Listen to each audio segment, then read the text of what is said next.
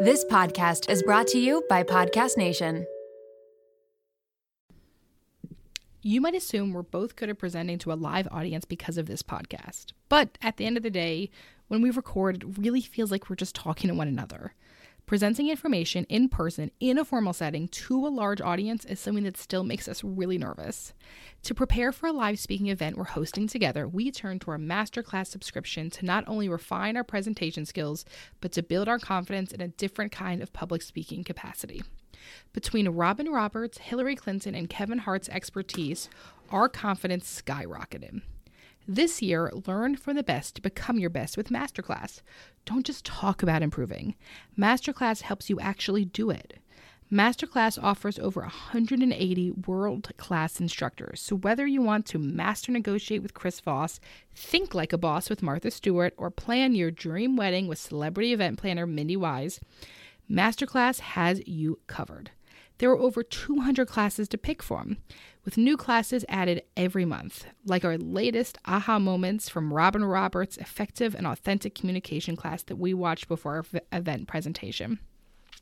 She taught us how to establish a genuine connection with the audience from the start.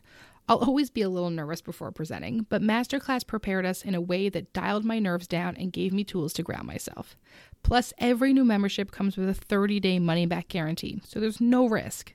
And right now, our listeners get an additional 15% off an annual membership at masterclass.com slash shrinkchicks. Get 50% off right now at masterclass.com slash shrinkchicks. Masterclass.com slash shrinkchicks. Hi there. You're about to listen to one of the original Shrink Chicks episodes. We think it's so amazing that you're here, but we do have to warn you that what might not be so amazing is the sound quality of this episode. We started this podcast in Emily, my bedroom back in 2019 with two really bad mics, one mediocre recording device, and zero idea about what we were doing. If you are sensitive to sound quality, we encourage you to check out season two and beyond, where we learned a little bit more about podcasting and also we just outsourced our audio. Thanks so much for being here and enjoy today's episode. Welcome back to Shrink Chicks. Welcome to Shrink Chicks. We're so excited. We have. What, what were we're so excited with our guest. We just are fucking obsessed with Danielle. All right. We have I'm Danielle so here. Wait, okay. So if you haven't heard us yet on the WOMED podcast, you better go listen to it right now because we have Danielle Maltby, the amazing host, um, covering all things women in medicine. Danielle, thank you for being here. Thank you guys so much for having me. I am equally as obsessed. You know this. Like we're I, we're we're friends already. Yes. You know I, am just I'm per- joining yeah, us live from our that. closets. so both Emily and Danielle are currently in their closets, and I was like, I should probably find a closet to go in just so I could join you, you guys. Know, My yeah. closets are too small. Wow, and I just thought like a really good analogy, which is like right now on this podcast, we're gonna come out of something. We're gonna some shit's gonna come out, right? We're coming out and taking our masks off mm-hmm. and out of our mm-hmm. closets. That is great yes. connection. Look at that. Thanks. so anyway, we were on Danielle's podcast maybe a few weeks ago, and we were saying mm-hmm. it's been way too long since we've chatted. Yes, yes. Way, too, way long. too long. I mean, I've texted y'all about like guy stuff. Well, to be fair, I followed up with you the first time. I was like, I don't know if she should check in, but I need to know what happened with Danielle somebody had told us. Well, and I was like, you guys are just like these new friends, and I didn't want to put all that drama on you. And I was like, we, how much can I lay we on y'all? We were literally waiting. Well, I don't know because there's something so amazing about. I think the thing was you had sent us this like text that you would have sent, right? It was this right. beautiful, honest, authentic. No, the, I can't even tell you the amount of times that clients will like show us a text and be like, what do I say back to this? And it's really hard to do. And mm-hmm. it's so hard to be loving and boundaried and kind and vulnerable and all together and you did it in one message so i will say this i was so impressed with you you have great communication skills we oh we, thank you we could do a master class on texting Ooh. i would love that see sometimes people are like your texts are too long and i was like Fuck no that. but i have to get everything out I also think if someone, you know, if if you're going to start a relationship with someone, you're not mm-hmm. being yourself. right? And then they yeah. connect with you as someone who's not yourself or you're not being authentic in some way. Then a year down the road, you're like, okay, this actually wasn't me. Like I actually sent long ass text messages. you're like, oh, I'm way crazier than I let on before. right. Like it's very yeah, important no. to do at the beginning. Yeah. you have to all love right. all of this at once. So, so yeah, for anyone who hasn't heard your amazing podcast and doesn't know about you, tell us a little about your career path in the medical field. Awesome. So I started out in the NICU. Um, I landed in the NICU right out of school. Um, I did like an internship and stuff like that. So, I mean, a lot of people ask, how do you get into the NICU right away? It's like, well, you got to apply and you got to job shadow and send some thank you cards. Because, oh, because I'm sure everyone wants to be with those little babes. That's yes. gotta, yeah. Mm-hmm. Yeah. Um, you got to make people remember you. Of course. Um, and thank you notes are an incredible way to do it too. No, they really are. I mean, Elle Woods, well, hers was like a pink resume, but you know, thank you cards really go a long way. A hundred. No one like handwritten. Don't yes. email, handwrite a thank you card and send it. It never goes out of style. Although it will take much longer these days with the USPS, we should yeah. get into a whole other thing. So, yes. but how ex- time? Don't forget to buy your stamps, everyone. How excited yes. do you get when you get something in the mail? I get so excited. I, I know. love I love getting mail. I love getting letters. Um, I only ever get the Costco coupons. Like my mail is bills and Costco. Right now, it's mostly like stuff from like my stock trader dude. Yeah. yeah. like, I don't, I don't, I can't read this. I don't know what it says. Just as long as I'm not losing any money, um, we're good. They should just, they should send a handwritten letter that says, you're losing money or you're not losing yes, money. Yes, and that's that's all it'll say. Yeah. And yeah. I'm sorry if you're losing money. I apologize. If you're gaining money, you're welcome. yes. Yes. And I'm only putting it into these like companies that you like. Yes. Stuff that's green, supports Black Lives Matter, you know, isn't isn't a bunch of racist assholes. Right, right. Which is hard to find these days. It's really know? hard. It's it really is. hard to find. It, it, it's it really is.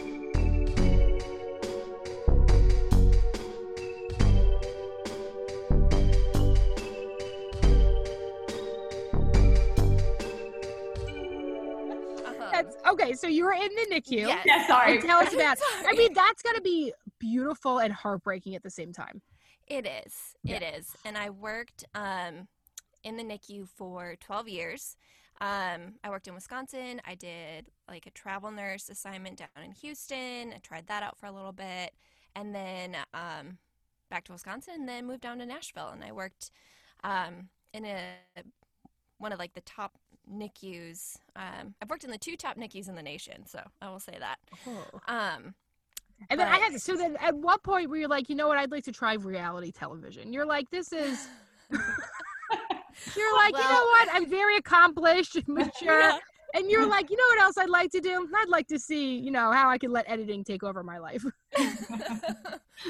well, um, I had dated probably like my fourth musician who was, you know, the road is my home and I'm like, I'm done with this shit. Yeah. um, no one can commit to me. I don't know why. And I was bitching about it at a lunch with one of my friends, and it's always been like this long standing joke. Like, at least for the last like 15 years of my life that people are like, you should go on The Bachelor. You'd be so great. America would fall in love with you. But don't only go so far as you can be like the next Bachelorette, and then you can pick who you want, and then you can go on Dancing with the Stars. And I'm like, wow, you guys have like really planned out my life for me. Thanks. Um, but like, I don't think I can handle all those crazy women. And I also never watched the show. But as I was sitting, um, out to lunch with my girlfriend, she's like, pick a picture of yourself that you like. I'm like, why? She's like, I'm submitting you for The Bachelor right now. Do you like this one? And she's like, I'm a model and a nurse who saves babies. like, yep, you're in. They're like, yeah, oh, immediately. Yeah. Um, and I just kind of, I thought it was just kind of a funny joke. I was flattered that my friend was like, no, I'm going to do this. Like, mm-hmm. I, like, think so highly of you. I want you to find yeah. love. You know, like, that's been the reigning theme of my friends. They're like, we just want Danny to find a nice man. um, well, I just want to like, find someone. It. Why not try? right. And then you know, ABC called me, and I was like, oh my god, they're really calling me. and you know, then I went and met with them, and they're like, you can come right to the front of the line. I was like, oh, okay. like, I mean, obviously, That's a nice I mean, ego like, I- boost. It is. I know it's a great Yeah. ego boost. Um, but I also kind of was like, oh my god, they're just gonna want to like, you know, portray me as like this sad girl whose like fiance died and whatever. But which was not the case. You know, like I, ABC just really, I have nothing bad to say about my time on The Mhm. Bachelor. Mhm. They've, they really just, I felt very loved and supported the whole time, and I mean, it's a crazy emotional ride, but Oh my god. it was a great learning experience and i yeah i've i still talk to some like my producers and stuff from the show so, oh, it's like there's no bad blood or anything like that and i'm just grateful you know that i didn't get edited a certain way but you know people are still like well you can only edit what you give someone Right. you Well, so And- well, and it's so funny, right? Like it's kind of like we had talked about this in a past episode of Family Dynamics. Like you can have like two siblings in the same family and have both very different ideas of what went down in that family dynamic. And I Yeah. imagine it's the same thing for the show, right? Like mhm, you're like, no, I had a great time, and someone else wouldn't speak the same thing. So I'm so happy that you were like, all right, it was a positive experience and it, it was a part of Mhm. my life, and like I can feel good about that. Yeah. And it ultimately led me to this platform and gave me the confidence to, you know, travel more, you know, and like, it, and just ultimately start this podcast. So I, yeah, I'm I'm grateful for it. It's it's been a wild ride, but it I'm really really thankful. So after so after you're, done The Bachelor, then what Mhm. happens in terms of a career move? Because you work in der- you work in dermatology now, right? I work in dermatology now. Um, well, more aesthetics, not like Mhm. derm. Mm-hmm. Um, after the show, Which I I've been went- really waiting to finish up my Botox. I mean, I, I'm still breastfeeding, so I'm very excited Yeah. to go back to my Botox. I'm like every day, I'm like, you need to fucking wean because I really, I need my 11s are back. Like things have gotten very. You're not allowed to do Botox when you breastfeed. No. No, yeah, it, it's can't. frowned upon. Mm, that's Yeah. right. Frowned upon, like having I a think one of those things that's yeah. Yeah. But I turned 25 and my mom was like, "We get wrinkles in this family. You need to start Botox at 25," and it was great for me. That's so kind of your mom. I think it was really nice to be so honest about our genetics. My, Yeah. my mom my mom got Botox on a cruise, which I don't know why she would ever do that oh god. Oh god. Worst decision of her life. Her eyebrows were literally triangles for like three I don't think you're She supposed to do got any. I don't think you're supposed to do anything on a cruise. I was like, Mom, you Mom? were so surprised If you're if you're gonna do anything to your face, Instagram them, stalk them, look at their work. and don't do it on a cruise. Also, it's like real shaky on that cruise, right? Like, like this. Can you imagine? And you're just like, Huh? well, I think I got it. right? So like bad decision. Now she's against Botox. I was like, Mom, you did not do that in the right Oh. Yeah. Yeah. Okay, so I interrupted you. So no, that's okay. So I actually I went back to the NICU for like three more years after The. Bachelor, um, which a lot of people are like, "Oh, you guys never go back to work. All you guys just quit your jobs and you live off social media." I was like, "Eh, "No, we don't. social media doesn't pay you that much." But Um, also, like, if you could, more props to you. That's my Right. dream. right? I think that people that are able to do that, I don't know why we're hating. We're just jealous. Yeah, seriously. Seriously just jealous. Yeah. yeah. Um, but yeah, no, I worked in the NICU for another couple of years, and then I got. Um, I was just starting to feel really burnt out. Yeah. Um, it was. Uh, I mean, I was charge nurse. I was IV therapy. I was going to deliveries. I was, you know, doing so much stuff on the unit that I just.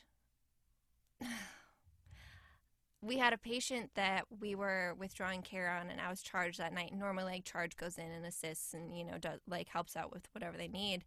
And I was like, I, I just, I don't have it in me. Like, I can't go in. Mm. Like, I don't have enough like emotional support to give out to like another family right now. Like, someone else Yeah. is gonna have to go in there because I just, I, I didn't have it in me.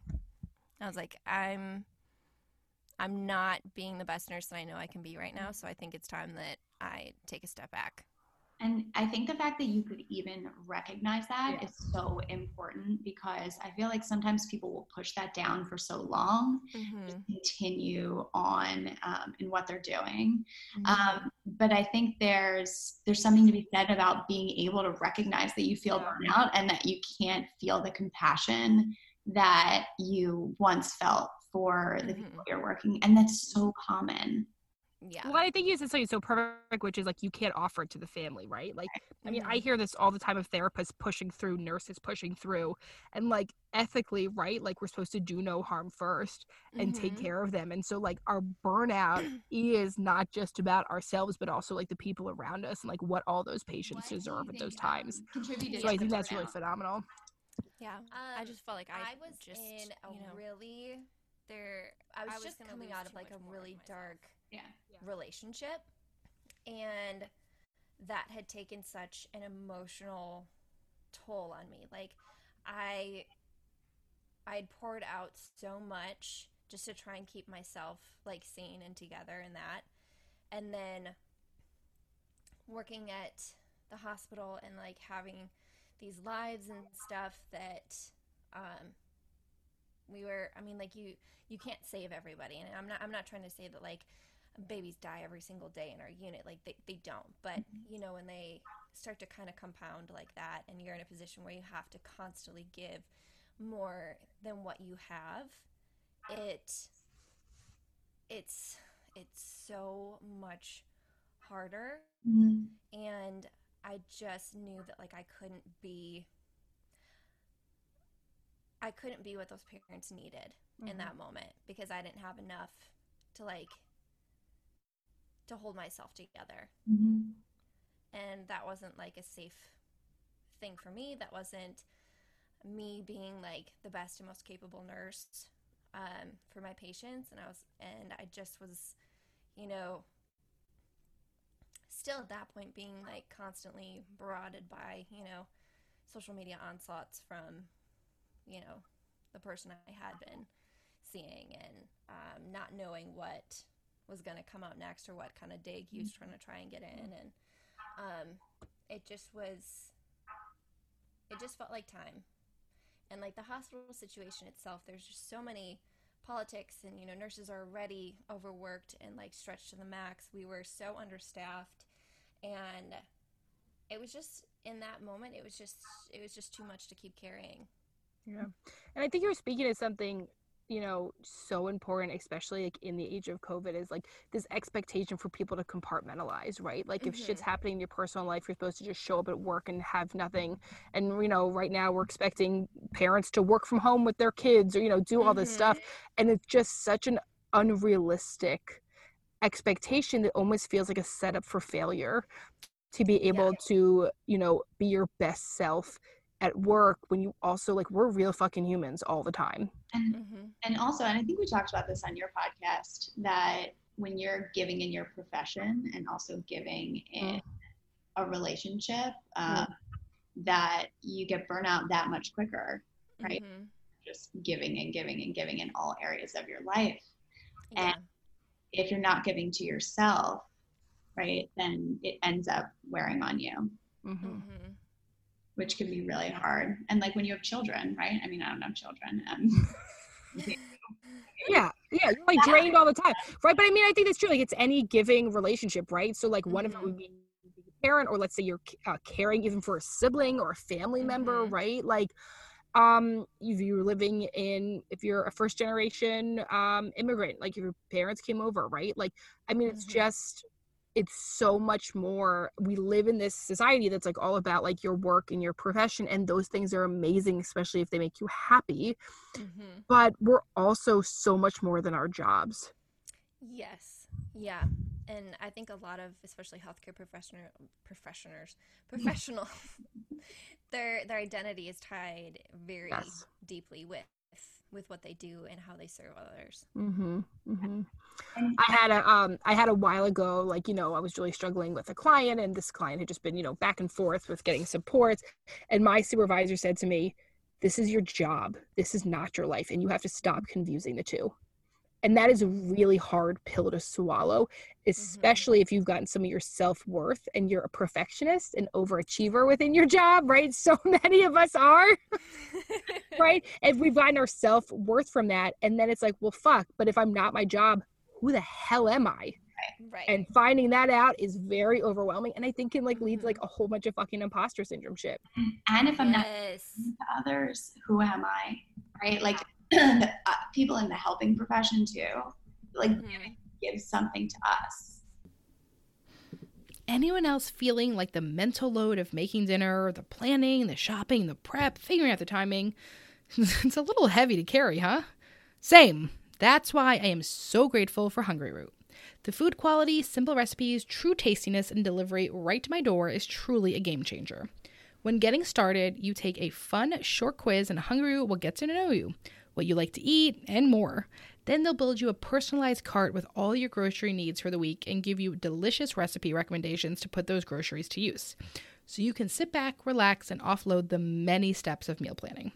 Each order is fully customizable so you can take their suggestions or choose anything you want.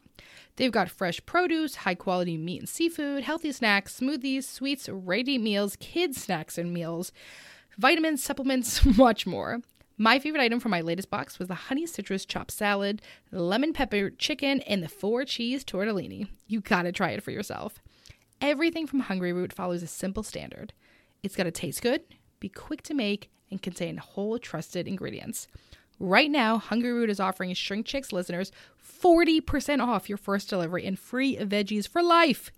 Just go to hungryroot.com slash shrinkchicks to get 40% off your first delivery and get your free veggies. That's hungryroot.com slash shrinkchicks. Don't forget to use our link so they know we sent you.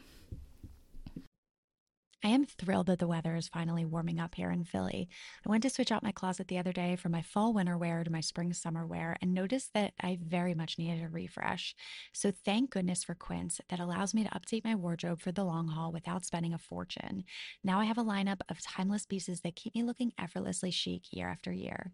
I refresh my closet with the high-waisted linen shorts that come in multiple colors and patterns, the comfiest cotton tees, and my latest favorite, the smocked mini dress. And don't miss out on their accessories, Quince has the coolest sunglasses and 14 karat gold jewelry to complete any look. The best part all Quince items are priced 50 to 80% less than similar brands. By partnering directly with top factories, Quince cuts out the cost of the middleman and passes the savings on to us. Plus, Quince only works with factories that use safe, ethical, and responsible manufacturing practices and premium fabrics and finishes, making me feel even better about my purchases. Get warm weather ready with Quince. Go to quince.com slash shrinkchicks for free shipping on your order and 365-day returns. That's Q-U-I-N-C-E dot com slash shrinkchicks to get free shipping and 365-day returns. quince.com slash shrinkchicks. Right. Yeah something about it that, that is fulfilling for us. And so you're giving and giving and giving, and you're getting something out of it. Mm-hmm. But over time, you start to feel like, okay, maybe this, yeah, I have to give to myself. And I have mm-hmm. been doing that. Mm. Because especially in those um, professions, like as like therapists, as nurses, as doctors, I mean, like right now, well, there was like a couple months, you know, we were we were healthcare heroes. You know, we yeah. were um, Remember that? We're clapping people, at seven o'clock. Sen- yeah, people were sending us food, and it's like, well, that hasn't changed. Like, there's COVID's still here. Um, people are still getting worked to the bone trying to save these mm-hmm. lives, and it's, and it's worse in many places, right? We were celebrating mm-hmm. them with the cases were on the lower side, honestly. Yeah, yeah, and, and I've I've had like my scrubs on like after work, you know, and um, at the clinic, you know, I mean, at the aesthetic clinic, not where I'm exposed to like a ton of stuff, you know, otherwise I wouldn't be wearing my scrubs out in public. Um, but people will be like, oh my God, thank you so much for your service. And part of me wants to be like, oh, I'm not working in the hospital anymore. Part of me's like, well, fuck, I worked 12 fucking years saving baby lives. Thank you for saying thank you. Right? Like, I don't under, like, okay, so I, I wish that the recognition was there even before COVID. Yes. Like now right. that nurses do, mm-hmm. uh, the fact that you guys isn't there a nurses week? Like I feel like there should yeah. be this year. yeah. This year was supposed to be the year of the nurse too. It was like the big until we turned on them. Yes. well, it goes into the bigger thing, right? Where it's also like, I mean, I think it's also really similar where like I would like like therapy is like a female dominated field. Nursing's a female dominated field. Mm-hmm. And yet when you think about the big names in therapy, um, uh, Freud, Piaget, Bowen. I mean, all of these, um, Erik Erikson, they're all white men. they're all men. The field's all fucking women, and yet you couldn't see there's like three of us on a book, you know? like, and the same thing, like nurses, it's a female dominated field, mm-hmm. and then m- usually male doctors yeah. get a ton of the recognition. And not that they're not amazing as well, right. but I think it's very interesting that these fields are ones that tend to be overworked and underpaid as well as teaching. Yeah. Which mm-hmm. is why I wanted to create the WOMED. Yes. to just show some extra love and support and raise up the women that are like killing it in the medical field. So, who aren't getting the recognition and you're giving them yeah. The recognition that they deserve. I'm trying, man. You do it. Absolutely. Okay, so then I have to ask, right? So you're going through all this stuff, and then you're like, all right, mm-hmm. I'm like, I'm hitting it. I have to take a break from this. So yeah. I'm wondering, like, through all this, if you could talk to yourself again mm-hmm. through that experience of dating, through work, like, what would you want your younger self to know? Uh, that you don't have to take it all on. Mm-hmm. Like, it's not your job to like fix every person, to save every person, to make every person feel special because some people are just broken and you can't like it's not your job to fix everybody. Mm. and that's something that like i've always carried with myself that i've always felt like i was this healer you know like i always made people feel better. It's one thing people would always say about me you know they're just like wow like you just have just a way of making me feel better and like comforting me. And i'm like well great. Well but who's comforting me? Right. yeah. No, like yeah. Um that it's like I would tell myself that it's it's okay to be who you are and need the things that you need and feel the things that you feel because it's it's part of it's just part of who you are. Like if you're someone that you know likes to be hugged likes to like hold hands like it doesn't mean you're clingy it just means those are things that you like and like mm-hmm. make you feel safe and supported but especially and and also like there's like a deficit of right when you're always giving giving giving mm-hmm. people can be like oh you're more needy in a romantic relationship no it's not that i'm more needy in a romantic relationship it's it's literally there's just less places for me to get my needs met when i spend right. all day of people talking at me and me helping them with my husband mm-hmm. i'm like rub my back help me i'm like, so pathetic i mean like you would not in my marriage my husband's probably like what is wrong with you and i'm like i just need more. I Don't get it outside of here. And it's yeah. not it's not that you're needy, it's that you have needs. yes. Are, yes. Yeah. Right? And I think so many times, especially in dating, we're told like, "Oh, don't be needy, don't be too mm-hmm. much." Mm-hmm. Uh-huh. It's kind of like the text message thing, right? Like, yeah. yeah. writing that long text message and saying like, "This is me," mm-hmm. it being your authentic self and to express what your needs are is also yeah. your authentic self. And so that whole like playing the game where you pretend like you don't have any needs, then you attract people who don't give anything. Yeah, you attract avoidance. yes, right. You attract people with avoidant attachment styles. those are not what you need. Right. And then and then you get into the relationship and you're like, "Oh shit, why am I with the same type of person over and over. Yeah. Well, and you're like, why am I not? Why am I so unhappy? Like, why yeah. do I need more? Like, why am I being, you know, clingy in my other relationships? Right? Like, you mm-hmm. start to see it in other places. Or I can't perform at work. I can't be there for my mm-hmm. friends. I mm-hmm. um am neglecting my health. Right? Yeah. You know, I hear this all the time. Like, of women when they first get some get into some relationships and they're like sort of overly flexible and adaptable to the guys. The number one thing I said is don't stop your routine. Like you go to your fucking yoga class. I don't give a shit if that's just one time he can call you. You go to your thing that makes you happy. Yeah. Other mm-hmm. people are in just too. We have to not be so flexible and so adaptable, even if it's right. within our nature. And mm-hmm. if it's because if you have more of an anxious attachment style, then you tend to turn more to okay, I'm gonna I'm gonna change my routine so that I can mm-hmm. anxious and love. Yes. So when you're yeah. routine, you're bending for them, you're attaching these avoidant attachment styles. Yeah. right? It is a perfect magnet. Oh, right. It's a perfect magnet. So so even you have to push back against your the part of you that's saying, "Oh, I need to wait around or I need to change my routine mm-hmm. in order to to take care of whatever this person needs because you're yeah. setting precedent for the relationship to just mm-hmm. be about them. Mm-hmm. Yeah. Yeah, that I mean that in itself is even like it's becoming more of like self-care for myself is setting that boundary and being like, "Whoa, whoa, whoa, wait. Why am I sitting around here waiting for this person to call when I could be going on a hike? That makes me feel a lot better." Mm and you have to push yourself, right? Yeah, mm-hmm. yeah, it's hard. It's, it's not really hard. I'm I'm a peasy peasy. I'm a people pleasing anxious person, anxious attachment person. Yeah, so and it's like you want to make yourself that available, but it doesn't actually make you feel good. No, it makes you feel worse. It makes you feel de- mm-hmm. depleted and neglected. So you're mm-hmm. turning it into, okay, as opposed to focusing on what they need, how do I focus on what I need in these moments, mm-hmm. right? So yeah. Like, oh my God, when are they going to text me back? You know, like what what did I say wrong? You're focusing on like what they're thinking, what they're feeling, as opposed to like what am I thinking and what am I feeling? Mm-hmm. And then my favorites are so then we all have that part of us when we're, we're, if we're someone who identifies as anxious in love, we're also the person that'll be like send a text like I can't find my one earring. Did you happen to see it at your place? Like we send like the text that like for no reason text like just to like make contact because we're so anxious. Yeah. Yeah.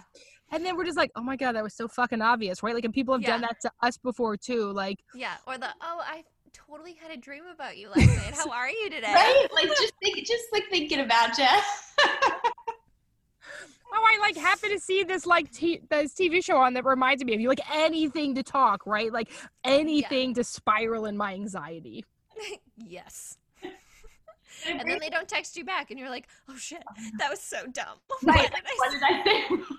and like, and I always say, like, overthinking always leads to negative, right? When you are in the mirror yeah. and you're like popping a pimple or like looking at a blackhead, you will find 50 more. Like, if you yeah. hyper focus on anything, mm-hmm. it will get exacerbated. It doesn't matter what it is. It doesn't matter if it's your fucking skin. Doesn't matter if it's your relationship. Doesn't matter if it was that really embarrassing time you farted in third grade in the music class. This didn't happen to me or anything. Not at all. Um,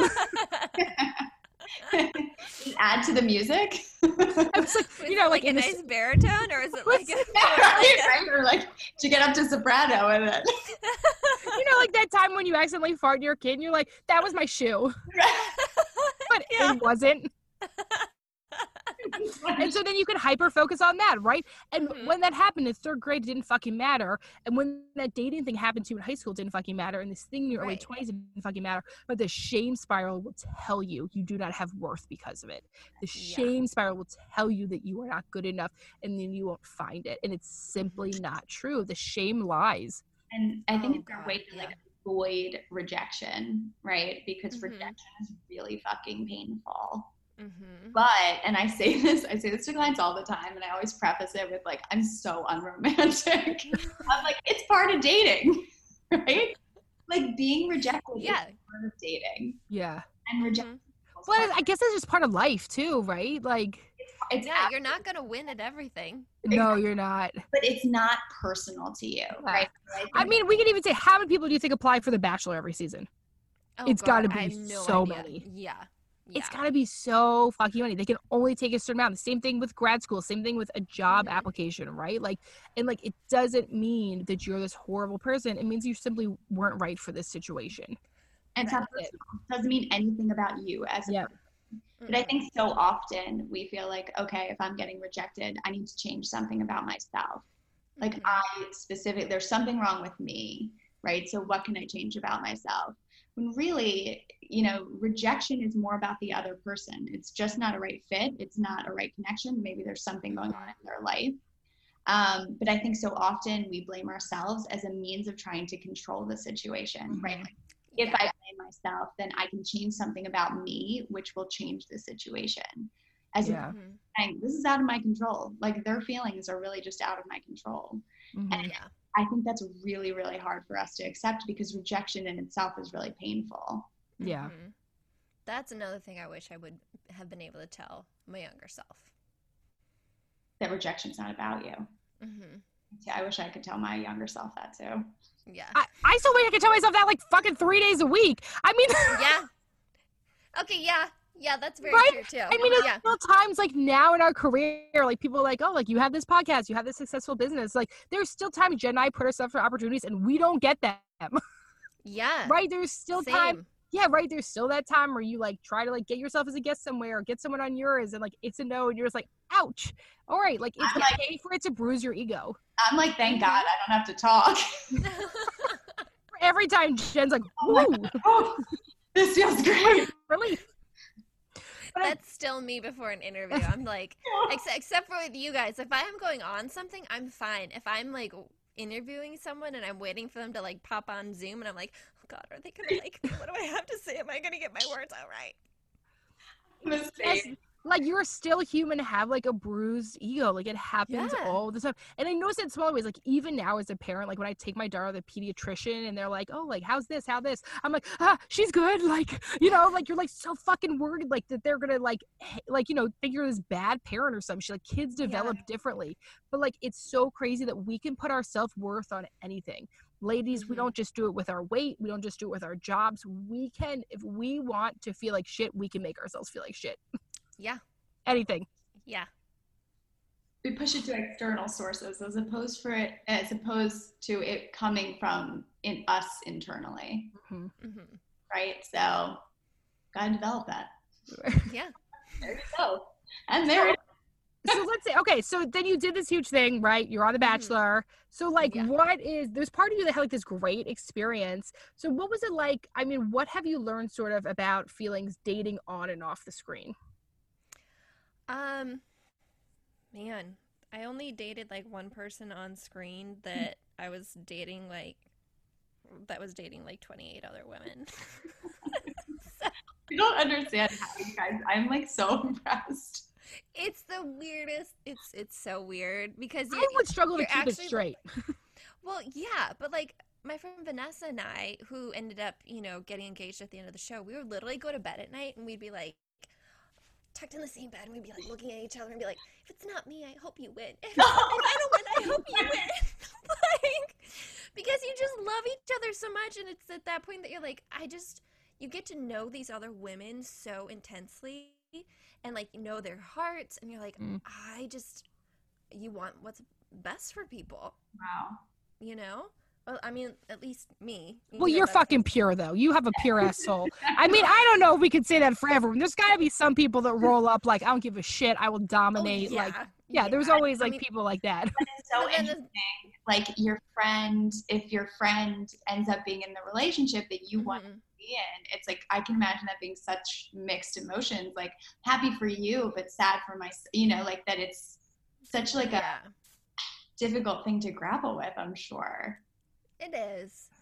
But I don't know, at least like speaking to that situation, like once you're out of it and you're not on the cameras and you're back home and you're like,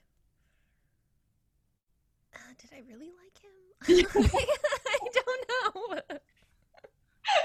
or was I but, just really lonely and hoping that like But I felt that with like guys that are tall. Like do I really like him or is he just tall? Right? Like, you know, like I think yeah. any of us can like convince ourselves someone's awesome. And we love them. Yeah. Like, I think there's something about the fact that like so many other people want this person. Like when someone, it's like yeah. when someone, when like a and kid, like you get toy. it. It's a competition. Yeah. yeah. The kid has a toy, and you're like, I didn't really like that toy, but now that the you have this toy, I need it. Mm-hmm.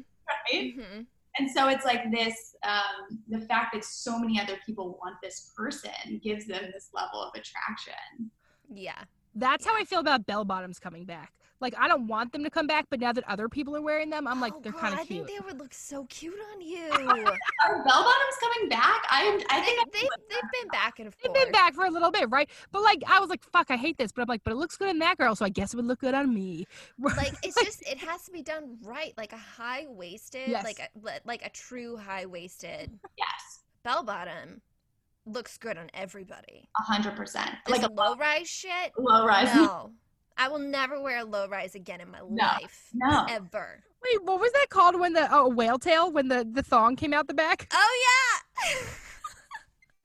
That was like, like cool thing to do back then. Well, yeah, yeah. You could. That was like in high school. You yeah. know, you had like a really sexy thong that your parents didn't know you bought, and you would like pull it or up. stole, like me. you pull it up, and it'd be like the cool thing to do. But like, yeah. It's so trash. it's so it's garbage. It's horrible. Don't like don't do this. Don't bring that trend back. It would be like all the way up to like your ribs. Yeah. Any type of really low rise thing, I'm really hoping do not come back. Like that, yeah. I would hope that we exactly. got rid of. We're gonna fight against. We're gonna, yes. all right.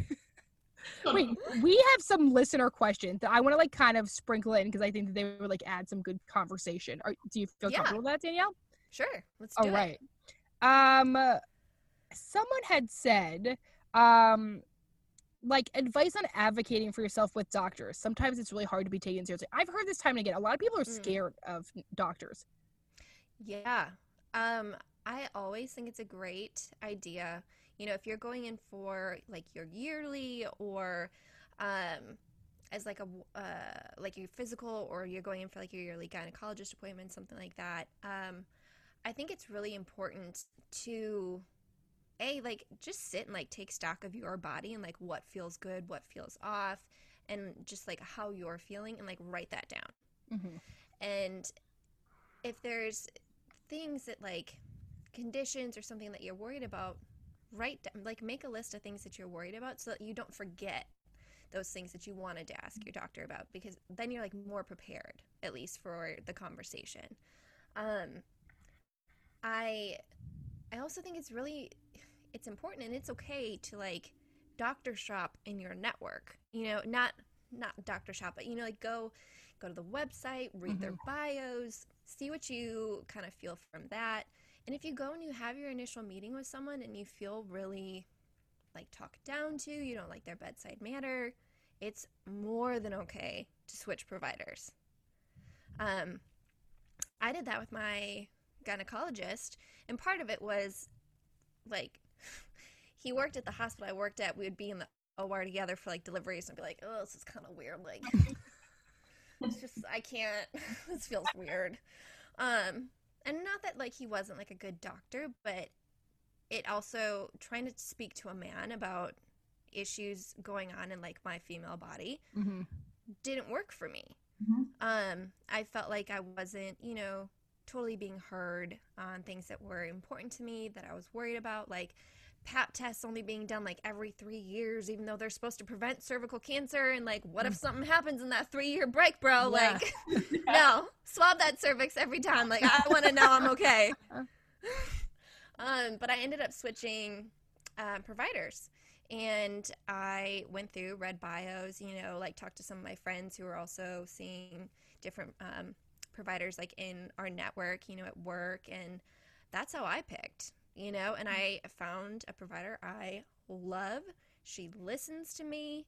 Um, she hears like my concerns. She like makes an effort to try and like relate to you. Mm-hmm. And that's really important. And I think that helps with your overall secureness and um, comfort in going to the doctor and feeling like you can share things that you're concerned about because ultimately it's your health and your body mm-hmm. and you know that best and you should feel empowered to bring those concerns concerns forward did you know that billions of plastic hand soap and cleaning bottles end up in landfills every year? I used to contribute to that waste, constantly buying single use plastic cleaning products without giving it much thought. But then I discovered Blueland, and it has been a game changer. Blueland has helped me eliminate the need for single use plastic in the products I reach for the most. They are reinventing cleaning essentials. Their approach is simple yet revolutionary refillable cleaning products with a sleek design that not only looks great on your counter, but also reduces plastic waste significantly.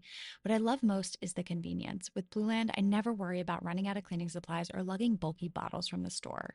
From hand soap to toilet bowl cleaner to laundry tablets that each smell incredible, all Blueland products are made with clean ingredients you can feel good about. I was blown away when I received my first Blueland order. I immediately filled the bottles with water and their tablets, which was so easy to try everything out. And the ingredients are clean, the scents are refreshing, and the packaging is just so cute. Blueland is trusted in over 1 million homes, including mine. If you're ready to make a positive change for the planet without sacrificing cleanliness or convenience, Blueland has you covered. Blueland has a special offer for our listeners. Right now, get 15% off your first order by going to blueland.com slash shrinkchicks.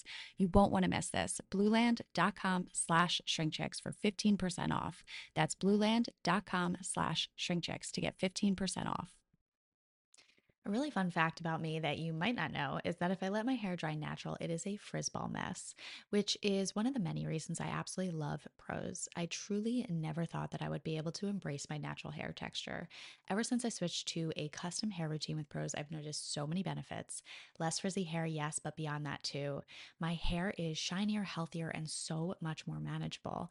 Filming the podcast every week makes checking out my hair unavoidable, and I have felt so much more confident on camera thanks to Prose.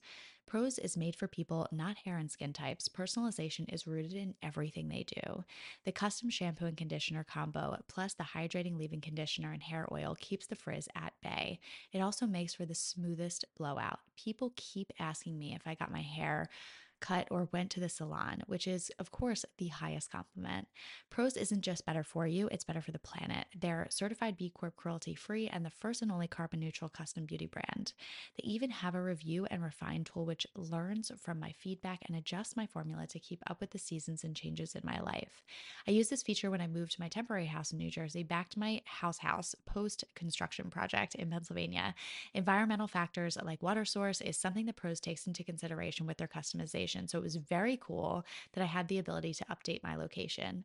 Prose is so confident that you'll bring out your best hair and skin, and they're offering an exclusive trial offer of 50% off your first subscription order at prose.com slash shrinkchicks. So you get a free consultation, then 50% off at prose.com slash shrinkchicks. That's P-R-O-S-E dot com slash shrinkchicks. Mm-hmm. I love it, but I love the idea of like a log keeping it right because I think mm-hmm. in the mm-hmm. room it can feel so overwhelming, and I think people yeah. freeze up. Yeah. Like mm-hmm. I think like people get to the doctor, they're like, "So what are your concerns?" They're like nothing. But really, you have like 50 in your head, but like it's just yeah. so hard to verbalize as opposed to being like, "Oh, I've like written them down and here my things," and like there mm-hmm. is a mm-hmm. power of like you know being able to read it off and not make eye contact. And I also wonder, you know, there's so much stuff that is telehealth right now Mm-hmm. you know and there's so many ways like that you can um, email your provider and there's portals that you can message and sometimes mm-hmm. it feels easier written down so i think yeah. a log is such a great idea and, yeah and i think also looking and finding a doctor that you connect with we talk about that mm-hmm. all the time with therapists obviously because yeah. talking to your therapist having to mm-hmm. open up but i feel like a doctor is very similar is that it's important to also feel like you can open up to your doctor mm-hmm. about some of the things that are coming up that you don't understand about your body or understand, you know, that. And it, I think when you're freezing up and you're feeling like, oh, I can't bring this to them, or they're going to shoot it down in some way, or they're going to tell me, oh, it's my anxiety, mm-hmm. mm-hmm. nothing to do um, with what I'm bringing up, that, you know, maybe it speaks to the fact that it's not a good fit. And not all doctors are the same. Yeah. Well, I think it's true, and I think the other thing is, um, doctors need to know if you have, you know, depression, eating disorder, any of this stuff going on, and you know, even someone me who's in the field who talks about this all the time. When I was seeing my OB when I was pregnant, I didn't mention it until halfway through when I was like, you know what, like my really like my anxiety's bad, my depression's bad, and mm-hmm. it's been really hard for me to come in and get weighed because my I was technically had a high risk pregnancy. I had to go to the doctors like all the time, and I was like, it's getting really hard to be weighed so much and know this mm-hmm. number, and it's really triggering my eating disorder. And my doctor was like, you've literally never mentioned an eating disorder to me, and I was like, oh my god, like I've been in recovery for a long time, so it's not something that always comes to the forefront of my mind. And he was like, mm-hmm. listen, like, you're the highest risk of postpartum depression, like that's really important for us to know, so we yeah. can make sure that you're going home with the right meds that day and that you do have support. And if I had never said that, they wouldn't have had the opportunity to offer it to me. Right. right. So it's not about doctors necessarily withholding resources. They only can provide what they know about. And it sounds like yes. your doctor handled that so well, right? Like mm-hmm. there's doctors. I, I, I was in a bad place when I told him. I mean, it was. but it's also hard right so like when i when you first go to your ob usually most practices have multiple um practitioners who's going to be on call right so like i had to meet mm-hmm. there were seven different possible people that could have delivered my baby so you have to go meet with all of them so it felt a little bit uneasy because you're meeting with a different person each time for your 1st mm-hmm. child um and so by chance I happen to have this dude as my first time meeting him, and I was like, I'm falling apart. Um, I'm just happen to be letting you know now. three weeks pregnant, and he was like, like yeah, he was like, like this is all shit that should have been in your chart, and I was like, oh, interesting. That makes yeah. a lot of sense. Mm-hmm. And he would never have known to offer that if I didn't disclose that. So I know it's so uncomfortable to talk about past shit, but I think it's important for providers to know.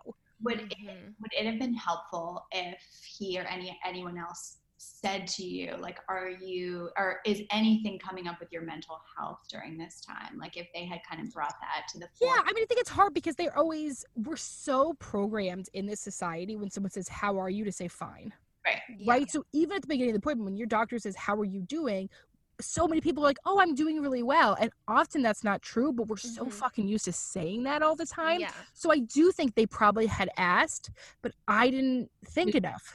Fine, right? Mm-hmm. Yes. Right. Now, when I have another child, if I am pregnant again, I'll fucking do it completely differently. Now I've learned a ton of lessons.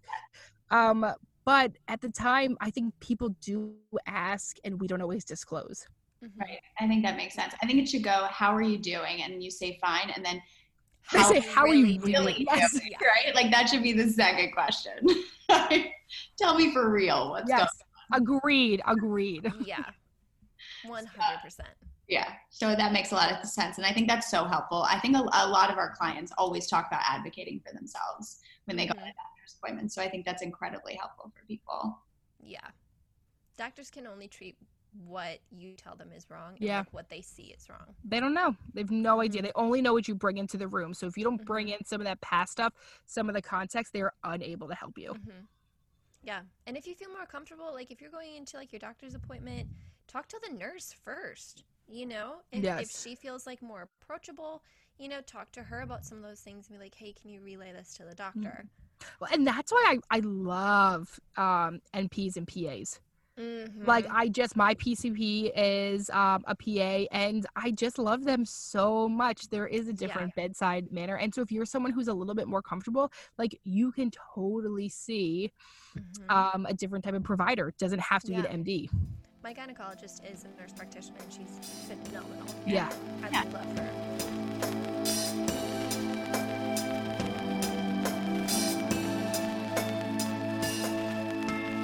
Okay, so what? So then this goes into a great question. Are you okay. ready? Okay. Yes.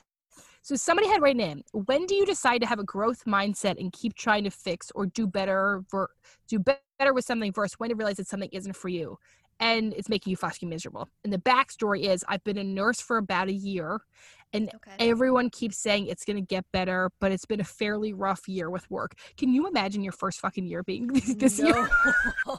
I seriously like when I think about all the new nursing oh. grads who had to start in the middle of a fucking pandemic, like I I don't know I don't know what to tell you because I I I I feel so bad because not only are you so short staffed that like, you know, people are ready at like such high patient loads, you aren't getting a proper orientation. So mm.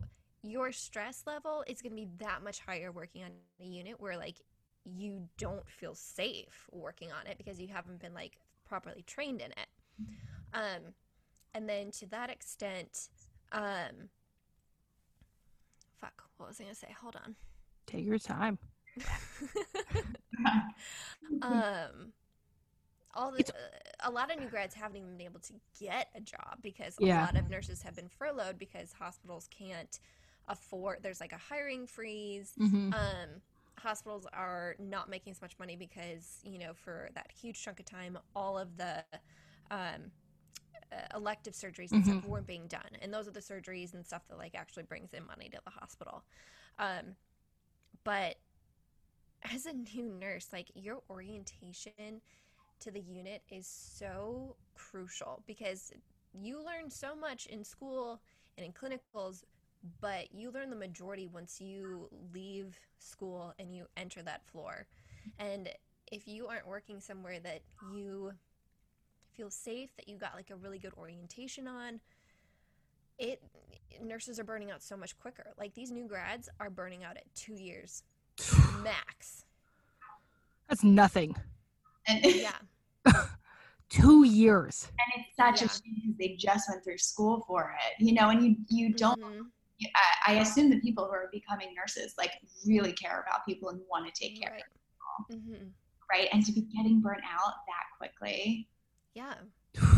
And it's like some people also, I mean, a lot of people become nurses because they, they want to take care of you, but a lot of people don't fully grasp what it means to be that hands on, that vulnerable, be that up and close and personal with body fluids Mhm. and. a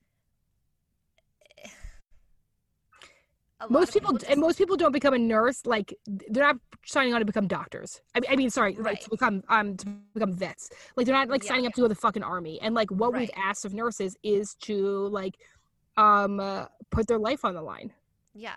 And you're Right, like, when you put on scrubs, when you're putting on scrubs you don't think they're dog tags and i think it's gotten very Mhm. confusing this past year and i can't imagine what that is the first time Yeah. time And Yeah. I think that uh, from what I hear, nurses um, get a lot of like the emotional stuff from like families, right? So if like Mhm. families are struggling with something, they'll take it out on the nurse. Mm-hmm. So no, the doctor uh, I can. I mean, I didn't go through nursing school, but like, do they talk about that at all when you're going through nursing school? That like you're gonna get all this shit from families. No. Because I hear that all the time that that's Mhm. happening. Yeah. No, you don't. I wish that were a course. I wish there was more. I mean, you have your psych clinical rotation, you know, but you don't have a course on taking care of like your own mental health. And that may Mhm. have changed. I've been out of school for 13 years. Mhm. So I don't know what the curriculum is like right now.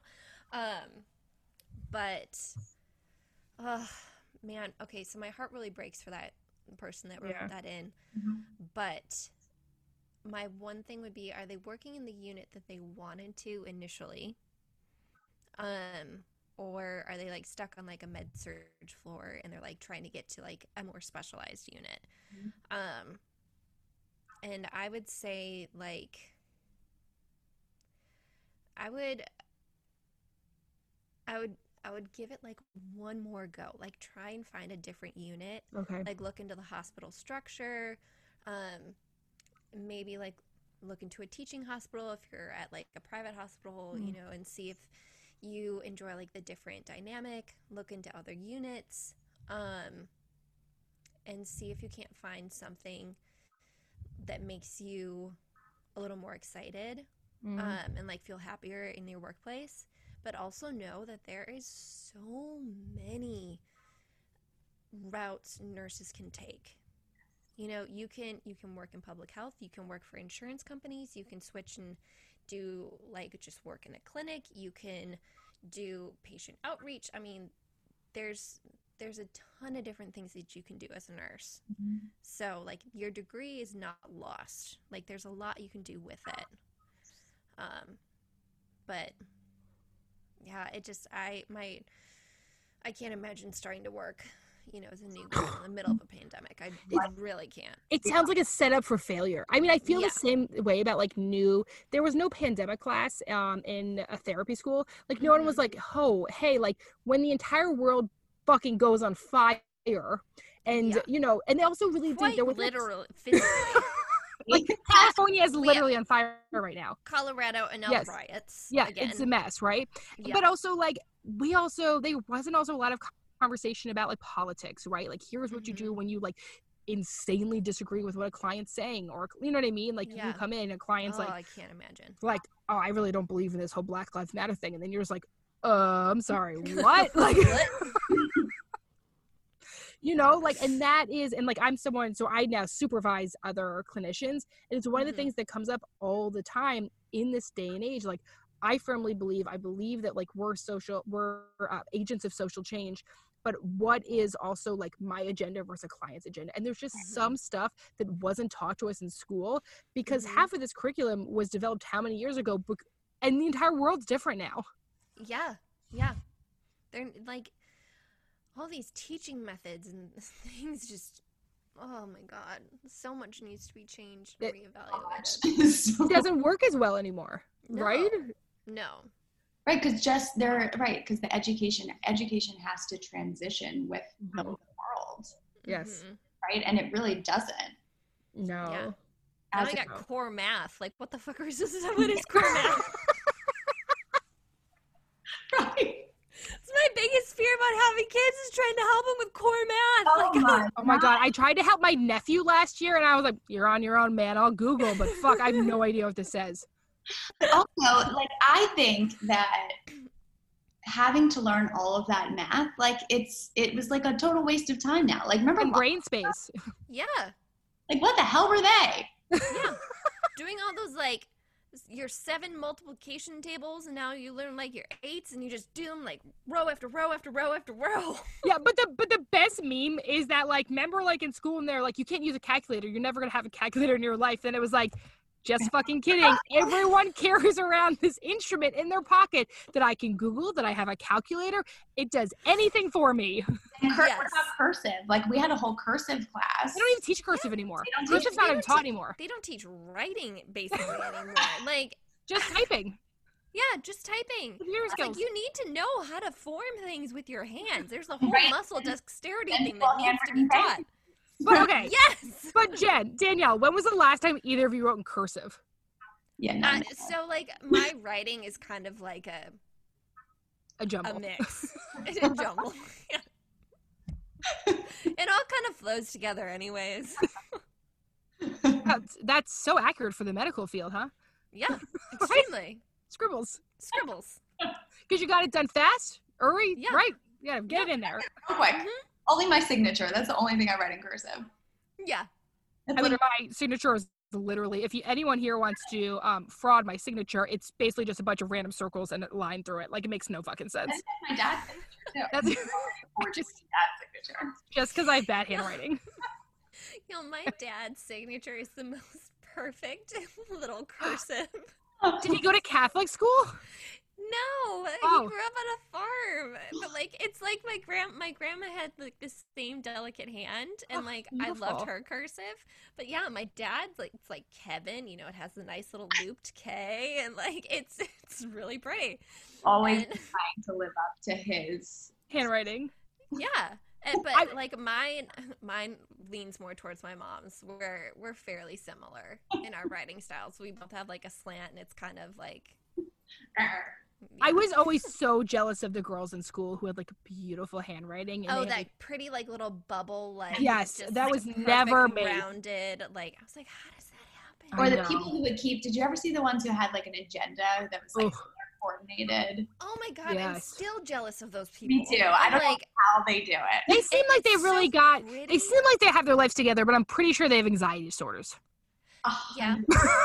But like same, but like where's my agenda? You're like, this is not what my anxiety looks like. Mine, you just turn into a turtle. I literally turned into a turtle. It's great. same. Okay. okay, wait. We have more questions for you. We have to get through them. Okay, Okay. somebody had asked someone who is a fellow Foundation for International Medis- uh, Medical Relief for Children wanted to know about your experience doing FIMRC, the Global Medicine. They love you. they. I love them so much. FIMRC is amazing. It's such a great organization. Um, so, for those of you who don't know, FIMRC works um, in a like I worked with them in Peru, and they coordinate medical providers to come and see some of these um, children who are like in orphanages or these really really remote communities who just don't have doctors. You Mhm. know, like most of the doctors that graduate in Peru, this is I'm only speaking to the Peruvian healthcare system, don't work in the rural communities. That's not where the money is. It's Mhm. not, you know, I mean, they all go to work in the city, you know, but like all these outlying communities otherwise don't have access to healthcare. Um, so FIMRC will coordinate, you know, medical groups that go and at least can see, treat, um, prescribe like some like minor like injuries and stuff like that, but at least, you know, refer people to um like extended like clinics and stuff that or to like the hospital because they still have to be referred to the hospital by some clinician. Mm. Um, and it was, I I went with figs, and our group we call ourselves a Fab Five, but that's just because we all met together and like really went through some shit in Peru. um, it was truly one of the most beautiful experiences. Um, I mean, some of the kids that we treated in this orphanage um, were like seven to like 15 and had been had like raging STI infections mm-hmm. from being assaulted and um, like we'd, we'd go from that to the next day like um, michelle was the only um, doctor you know with us. We had um, my friend danny who was an NP and then we had uh, madeline who was er, um, in med school and then alex and i were both nurses. But michelle went and she literally saw this woman who was on her on her deathbed. She had this horrible like tumor that had like eaten away like half of her face and was like literally in so much pain. And she went to the store um, or to the pharmacy and like she's like, this is all that I have left in like Peruvian money, like and bought like all the morphine that they had, so this woman could at least like have that and like go through like her final days and like mm-hmm. some sort of peace and, and comfort. Um, there's there's a lot that um, that went down on our trip, and it was an incredible experience. And I'm grateful um, that I had the chance to work with FIMRC because they're doing so much uh, good work, um, mm-hmm. really, really great work. And I mean, there's the whole concept of like white saviorism, but like mm-hmm. when it comes to like medical professionals going and like you just you have to be careful. Like you have to really look in like your heart like why are you going down there? Like are you going down there just to like post these pictures like with these kids? Or are you going down there to to actually like treat mm-hmm. um and help out in these situations that otherwise they wouldn't have access to like medical care? Like i can really only speak to like medical um medical missions because i've never done like a I'm not really that religious. I've never done like a missionary thing. Yeah. Yeah. Um, I just have only gone to, you know, offer what I can medically and and like teach and also learn from them. So. Mm. Well, it sounds life changing and traumatizing at the same time. Yeah. Yeah, it's really it's most beautiful things are, I guess. yeah, yeah. Like you really it it really makes you realize, you know, what you have and, and to hopefully try and continue to do what you can to increase resources there mm-hmm. you know in these in these um, communities to like empower people to stay in the communities and and help and offer their trainings just to help those communities start thriving and, and growing wow. mm. how long were you there for in Peru, we were only there for a week. It's really hard in the hospital system to get any time off. Mm-hmm. Um, but I, I've been. I went to Kenya for two weeks, and then I went back. Actually, the same year I did Peru, and I went back for like a week and a half. I was able to go. Wow. Um, but again, just just learn and um, learn from them and also show all the things that like these communities are doing with the resources that they have mm-hmm.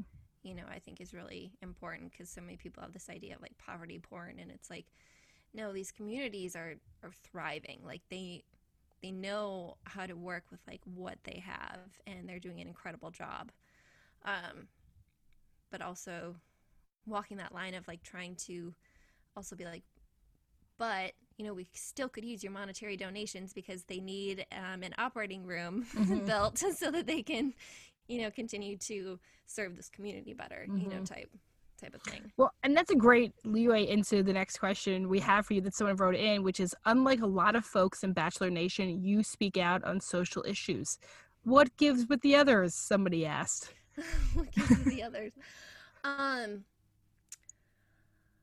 Uh, I mean, and you can't speak for anyone else. I yeah, I, I, honestly I can't speak for anybody else. I know a lot of people have have different you know political views and and stuff that you know go on the show um but i don't know when it comes to humanity like i i i think a lot of people are scared um to post they're scared to say the wrong thing um and they're scared to lose like the following that like mm-hmm. they've built up because a lot of their um their income is you know mm-hmm. tied to who they are and like what they produce for social media which is I don't want to say it's it's understandable. I mean like everyone has to like make their income, but I feel like when it comes to issues like uh, like Black Lives Matter and um,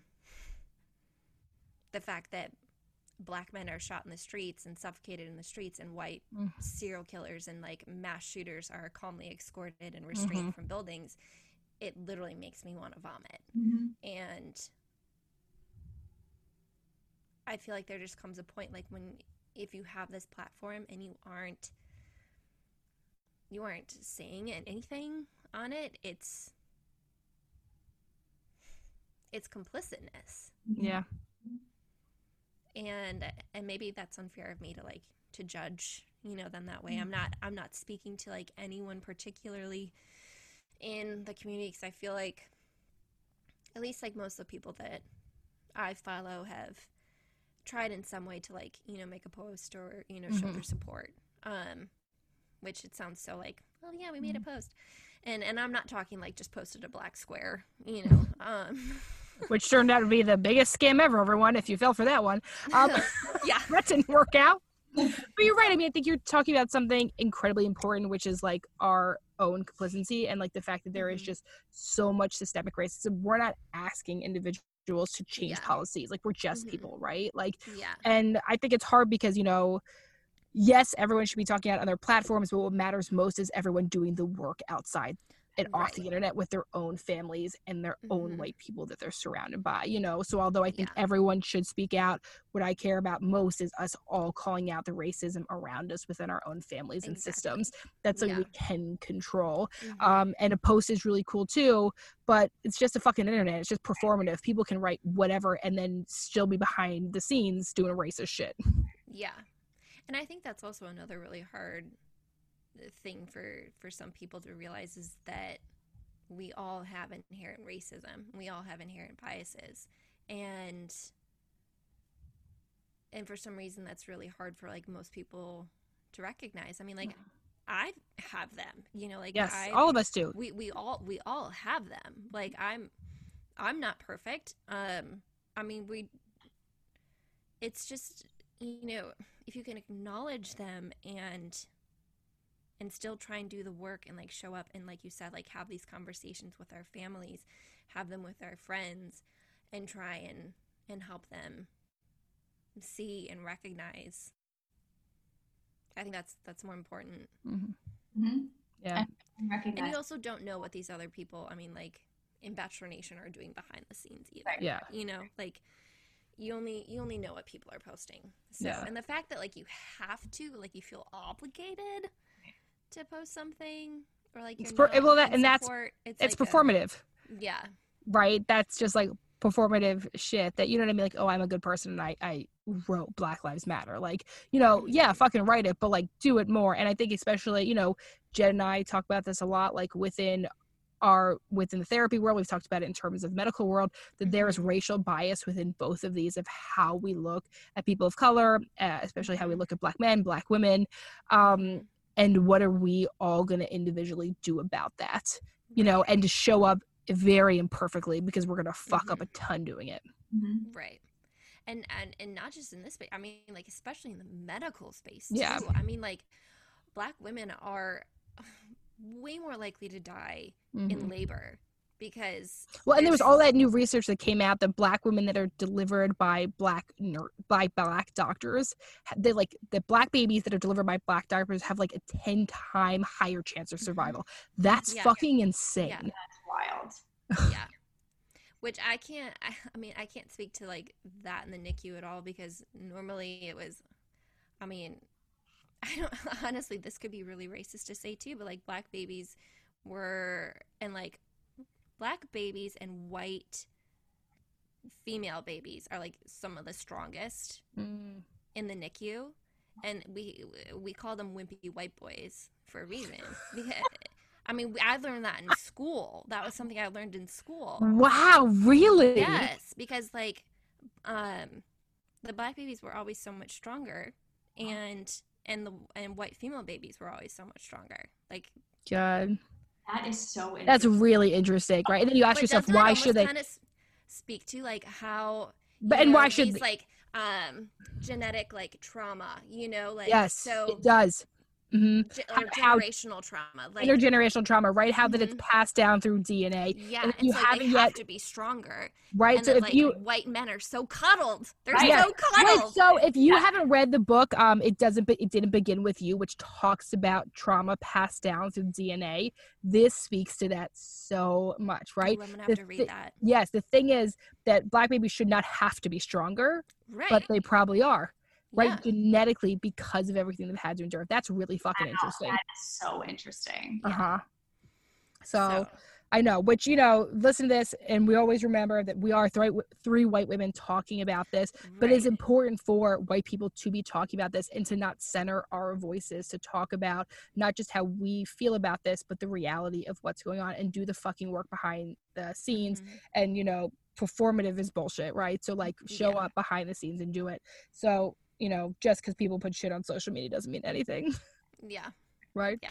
God, which we all just saw from freaking Ellen DeGeneres that it turns out she kind of sucks. How sad. so, wait, I didn't hear all of it. I apparently she's just a bit of a jerk. That's all I've like. I don't know. I've, I did not get the I've whole heard, details. I've heard that from a yes. That's I. I really yeah. am not into like reading a bunch of shit like that. You yeah. know what I mean? Um, mainly because I'm very busy on TikTok. Um.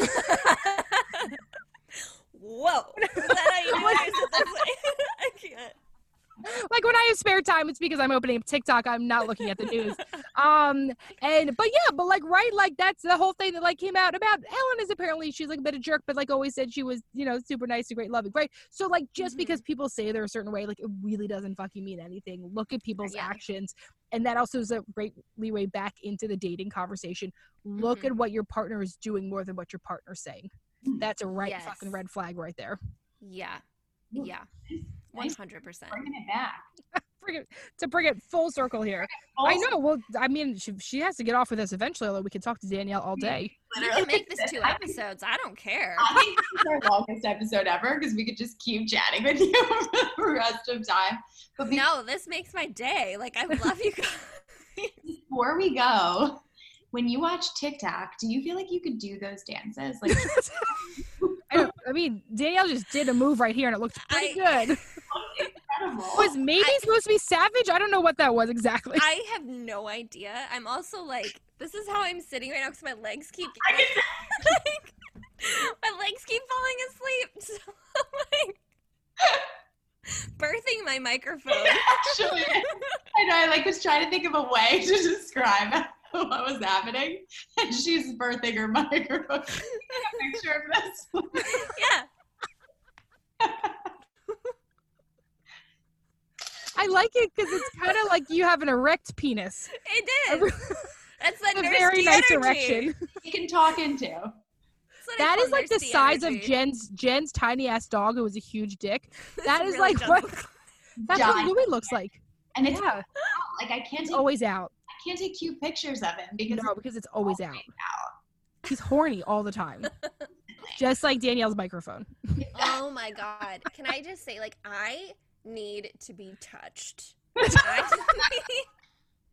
not even in like a sexual I just need to be like cuddled what? for Why like did you you could you know you could hire a professional cuddler? Do you know about that, this? That creeps me out a little bit. Okay, I know someone who did it. I can't imagine why. Wait, I know someone who did it. I have a good friend who did it. She said it was the most beautiful experience of her life. She mm-hmm. said that they came in, he was so amazing, like professional, wearing a shirt.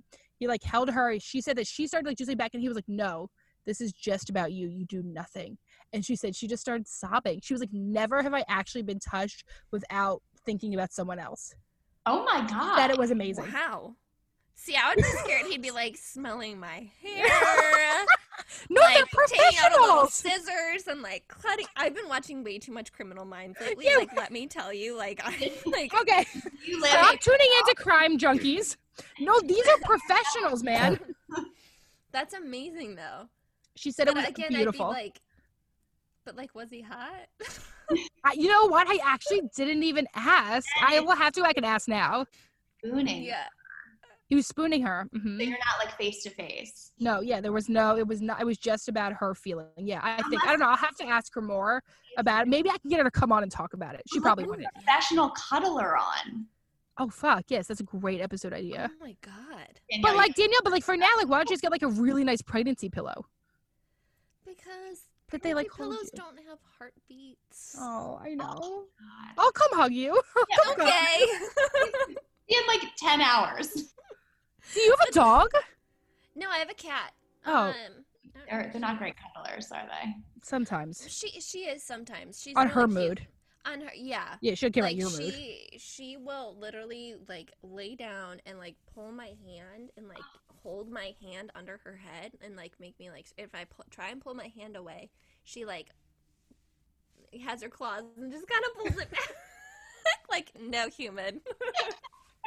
You're not oh done yet. God, that's She's beautiful. So Actually, no, I, I, love her so much. Speaking of TikTok, if you take an egg and you give it to a cat, I saw. I saw that on TikTok too. it's it's scared of wait. No, no, no, they know they, they, they like take care of them. Like cats have some type of natural instinct that if you instinct, I've heard this with toddlers, but then every person who does it, their toddler just throws it on the ground. So if you give your cat an egg, it will take care of it. So now after this recording, you need to go give your cat an egg and record it and show it to us. But still do it do it hard boiled though, because you like never know. no, no, but they don't know if it's the same. Maybe I don't know. That would be a great experiment oh. to do. I have both a hard-boiled egg and an actual egg. I'm gonna give them both to my cat. Okay, deal. Okay, Please yeah. videotape and send it out. Because I've heard they're very scared of cucumbers. I've like, heard have you seen that video? Like they. It's like you put it behind them and they turn around and they jump. Like, Wait, no one is listening to this episode anymore. So sorry. Every if you're still listening to this, DM us because we're gonna send you a gift. Because if you have lasted this fucking long, you deserve a prize. So DM us your address four. and we're gonna send you a gift. It's like four X. It's like it's like speeding up so quick that you can... It's it's two eggs and two cucumbers for your own delight. so sorry. All right, we've officially hit a point where we're not. That's it ends. We're just silly now.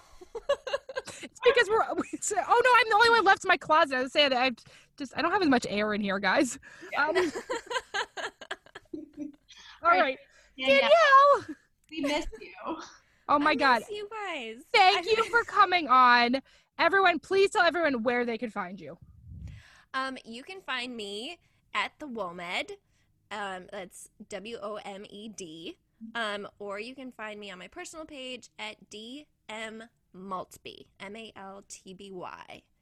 And I'm really like, I don't talk to many people in my DMs on my personal page. Um, unless you're like super racist and I feel like I have to like educate you and I have the emotional space. Um, but I answer like, um, I answer my DMs on the WOMED. Okay. So if you want to talk to me there, that's about, the like, hack. More like yeah, about like more like nursing related stuff um, or medical related stuff, message me there. Oh, so maybe the person who wrote in about their own qualms about being a nurse right now, they'll have to shoot you a DM. Yes, on the yes, woman. and answer your yeah. questions. Are they in their place? Okay, good. Mm-hmm. Yeah, All maybe right. I'll even have you as a guest to talk about your experiences. Oh my Yeah. gosh! Well, now you know. And now, if you've lasted this long in the podcast, you've gotten that's the Easter egg. you got yourself on a podcast. Congratulations, um, Danielle. We love you. Thank you for being I on. love you both. we so love much. being connected. Thank you for joining us here on ShrinkChicks. I don't even remember what next week's episode is. Oh, it's about family dynamics again because we have so many fucking questions. We're going to be on um, part 500 on family dynamics because we're going to answer every single one of your questions. Um, I think it's about in laws or something next. We love you. Thank you for listening, Daniel. Thank you for being here. We'll talk to y'all soon.